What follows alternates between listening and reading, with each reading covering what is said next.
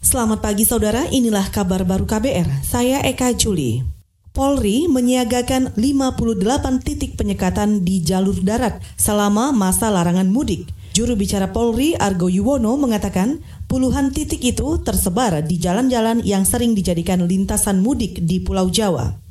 Penyekatan dilakukan melalui kegiatan operasi ketupat yang mulai digelar hari ini atau bersamaan dengan pemberlakuan efektif larangan mudik hingga H plus 7 Idul Fitri. Dan kemudian dalam kegiatan tersebut juga dilakukan penyekatan larangan mudik. Jadi dari lalu lintas sudah mendeteksi ya ada berapa jumlah titik setelah kita lakukan perhitungan, setelah kita lakukan evaluasi untuk operasi ketupat ini. Jadi lalu lintas akan menempatkan 58 titik di seluruh Indonesia. Juru bicara Polri Argo Yuwono menjelaskan 58 titik penyekatan tersebar di enam provinsi, yaitu DKI Jakarta, Banten, Jawa Barat, Jawa Tengah, Yogyakarta, dan Jawa Timur. Argo menjelaskan penyekatan dilakukan dengan memberi imbauan kepada masyarakat untuk tidak mudik.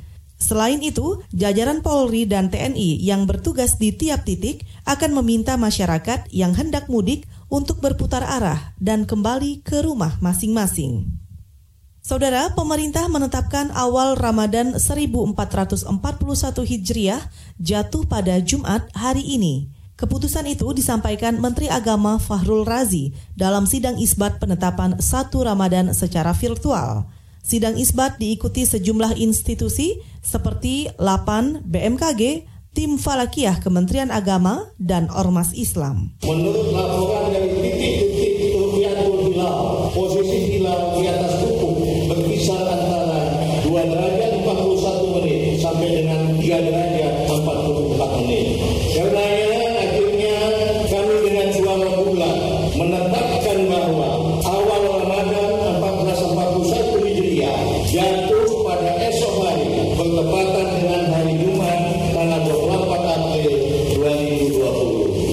Agama Fahrul Razi juga meminta masyarakat tetap menjalankan ibadah Ramadan di rumah.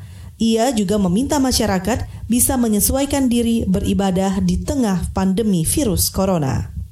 Saudara, Badan Pengawas Obat Uni Eropa atau EMA mengingatkan para tenaga medis agar tidak menggunakan dua obat malaria, yaitu kloroquine dan hidroksikloroquine untuk proses penyembuhan pasien COVID-19.